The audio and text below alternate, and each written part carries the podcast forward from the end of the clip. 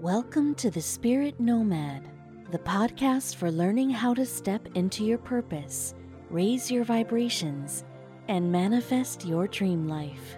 Before we dive in, remember that you can find the video version of this episode and many more on the Spirit Nomad YouTube channel. Now, here's your host, Julia London. Do you easily feel drained after a day at work or when you're among other people? Do you soak up others' energies and emotions like a sponge? Then you are a highly sensitive person. Today, I go over eight tips on how to make life more enjoyable as a highly sensitive person and starseed. So, first of all, what is actually a highly sensitive person and what is a starseed? A highly sensitive person is a person who is sensitive to stimuli. So, from emotions, it can be physical, a social. And a starseed is an old soul who has deep spiritual wisdom lying dormant inside them, and they've come from other star systems, planets, and incarnate here on Earth to help in this transition from 3D to 5D Earth. Many people have felt this from birth. I'm one of them. While other people, this starts kicking in after they've had their spiritual awakening. And before I get into the eight tips, know that this is a gift, even though society might not think so.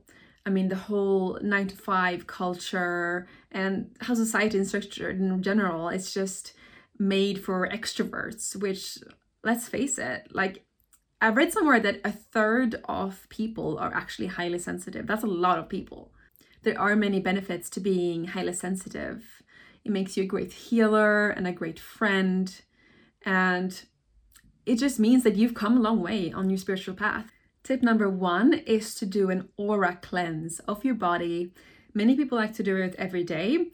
Um, I do it just once a week um, on my spa Sundays, I call it, when I I put on a mud mask, um, lay on my acupressure mat, um, and then I like to at the same time uh, listen to usually a violet flame meditation. Those are very powerful to detox the aura and really get a powerful cleanse going.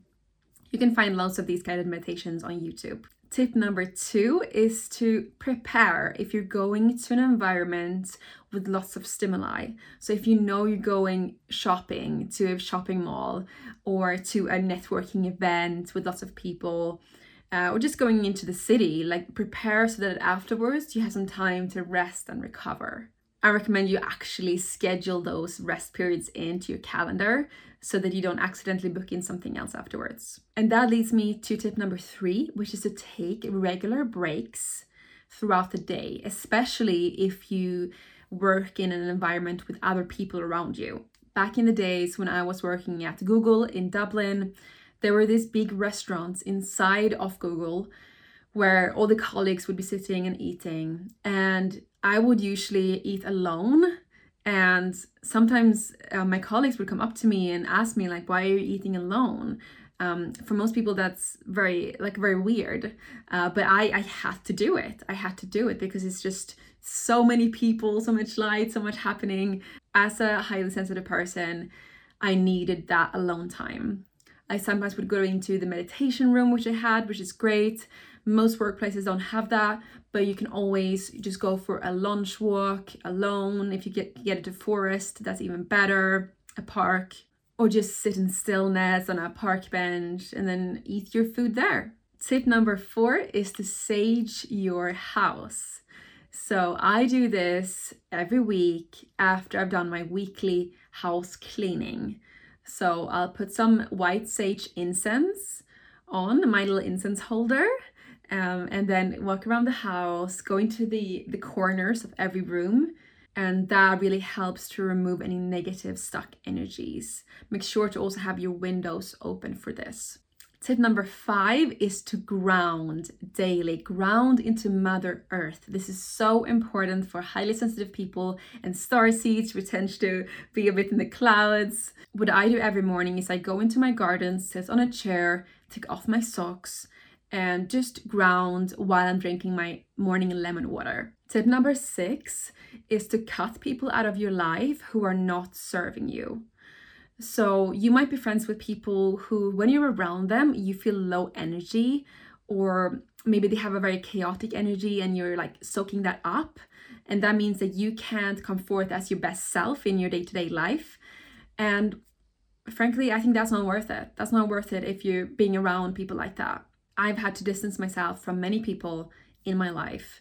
Um, that's just unfortunately how it is as a highly sensitive person. You need to be very selective about which people are in your life. Only people that uplifts you and inspires you. Um, that's the type of people you want to have in your life. Now you might be asking, what about family? My family drags me down. My, my family makes me feel low energy. That's a more difficult question. Um, it's hard to completely distance yourself, cut your family out of your life. Um, what I've done is just distance myself a little bit from my family. I used to be living, you know, with my family in the same apartment, and then I was in the same um, town with them, but now I'm actually in a different country. But I still come several times a year to meet them. Tip number seven is to move your body, and this is to release any stagnant energies. So different exercises works for different purposes.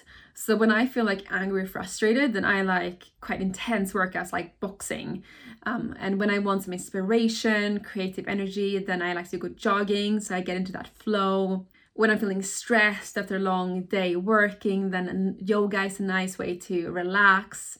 Another powerful thing you can do is shaking, shake your body. And even better, you can get a trampoline, like those small little trampolines. Um, we have that downstairs in our living room. So every morning we balance on our trampoline. But this usually you can find trampoline parks if you live near um, a bigger town or city. That literally dissolves the negative energy. It's so powerful shaking. Tip number eight is to work from home, to find a work that you can do that you can do from anywhere, including your home. Now, this was a huge game changer for me because back when I had nine to five jobs, I literally couldn't socialize after work. Everyone was doing it. I tried a few times, but I'm exhausted every time after work. So, when I switched to having an online business and working from home, I then actually have the energy afterwards to go socializing. If you want to learn how to create a heart centered business around your purpose, then I have a free workshop, a link in the description, so that you can work from anywhere, including your home. Thanks for listening to The Spirit Nomad. Make sure you're subscribed and check out the Spirit Nomad YouTube channel for more spiritual nuggets.